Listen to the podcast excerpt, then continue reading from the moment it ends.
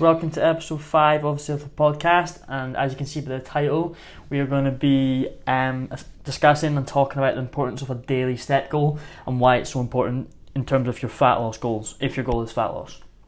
Um, so I'm just going to quickly explain where calories burned throughout the day comes from, and which is obviously going to relate, uh, relay into why it's so important for, of a daily step goal. And um, basically, over a, a kind of 24 hour period, 50% of the calories that we burn comes from our basal metabolic rate. So basically, what that means is if we were, I call them coma calories. So if you were to lie down in your bed for 24 hours and not move a muscle at all, just lie there, 50% of the calories you burn in a 24 hour period roughly will come from your basal metabolic rate, which can be up to about 1400 calories depending from person to person, and obviously their height, uh, weight, etc. Um, so basically, that's your body um, kind of going through thermodynamics, so keeping heat, pumping blood around the body, and keeping your heart beating, etc., etc. That's kind of how many calories it takes um, to basically maintain bodily functions. On top of that, next we have NEAT, and which sounds um, kind of complicated, but it's non-exercise activity thermogenesis.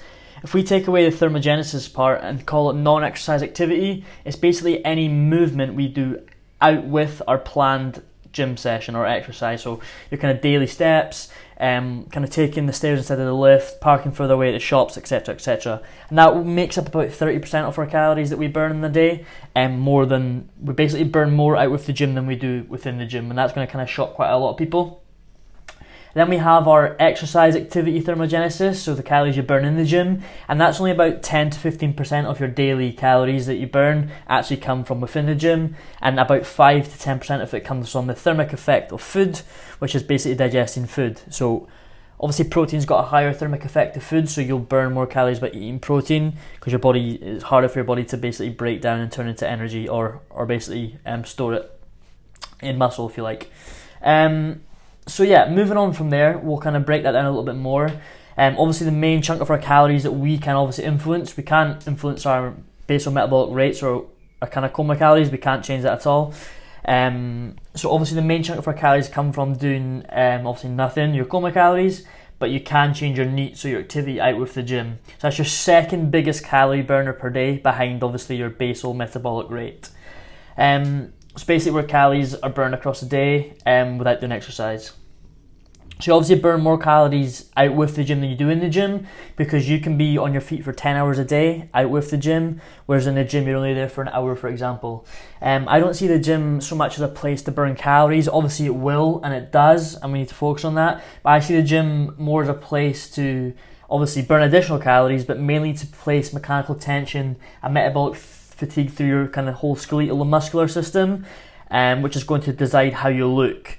Um, obviously, kind of shape your body if you like. If you picture right now a female marathon runner versus a female sprinter, 99% of the time you'd want to look like the female sprinter who's putting, obviously, burning a large amount of calories, obviously, and obviously putting a lot of weight for their body as well. Whereas a marathon runner is only just doing the large amount of calories burned, they're not obviously doing as much resistance training.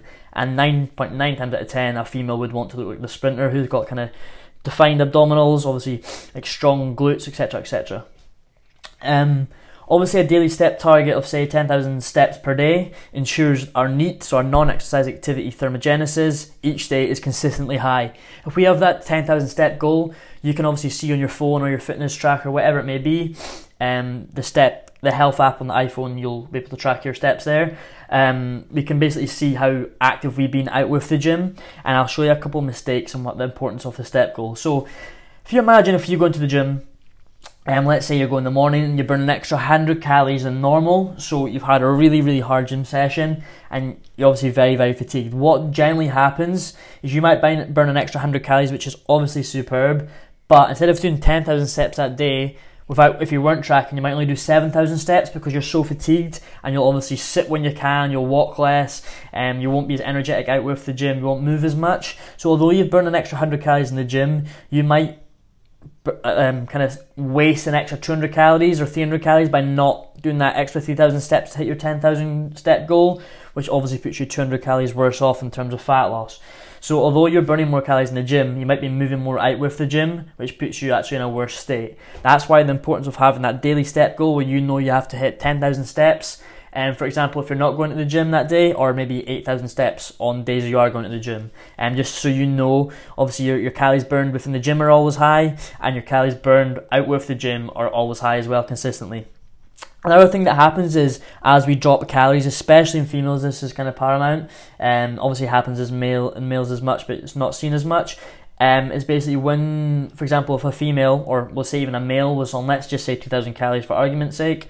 If I was to drop it down to 1800 calories, what you generally see is the male and the female would move a lot less, basically meaning their steps per day would be a lot less.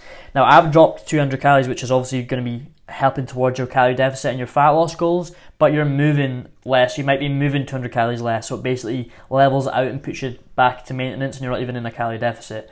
So that's why the importance of having that 10,000 step per day target, because basically, if I drop your calories, then you know you still have to move as much because you've got a target to hit, meaning your obviously your calories you're consuming is going to be less, but you're still burning the same amount out with the gym and obviously still doing your gym sessions as well. Obviously, the next podcast will go on to obviously the importance of your, your calorie goal, and then the other one will be importance of your gym sessions, etc., etc. But that's just showing you how important that your kind of step target is, making sure that you are as active as possible out with the gym and you're not kind of moving less when you're fatigued or when you're tired, or even on a Sunday if you're having a lazy day, that's going to massively affect obviously your week. One thing you can do, however, is obviously calculate your steps over a week. So, for example, let's just say, for argument's sake, you went to the gym four times a week, so that's four days at 8,000 steps, that's 32,000 steps, and three days at 10,000 steps that you didn't go to the gym, so that would be 8, 16, 24, 32. That'd be 62,000 steps across the week. Now, if you don't move much on the Sunday, for example, you only do 4,000 steps, as long as you're still hitting your 62,000 steps across the week, it does not matter. But I would massively recommend just trying to hit it at a daily target. But if you do kind of have a, an off day, you can catch up on the next day. So let's say on a Sunday you did 6,000 steps instead of instead of 8,000, then you know on a Monday and Tuesday you can do a thousand more each day to get obviously that 2,000 deficit back up to kind of on track for the rest of the week. So hopefully this podcast helps, um, and obviously the next one will be something similar, just so at the start of the, when you join the academy, hopefully you're kind of listening to these in order and basically giving you the fundamentals in the podcasts. And the further up the numbers you go, for example, podcast number 15 will be obviously a lot more in depth and technical than podcast number 3, for example.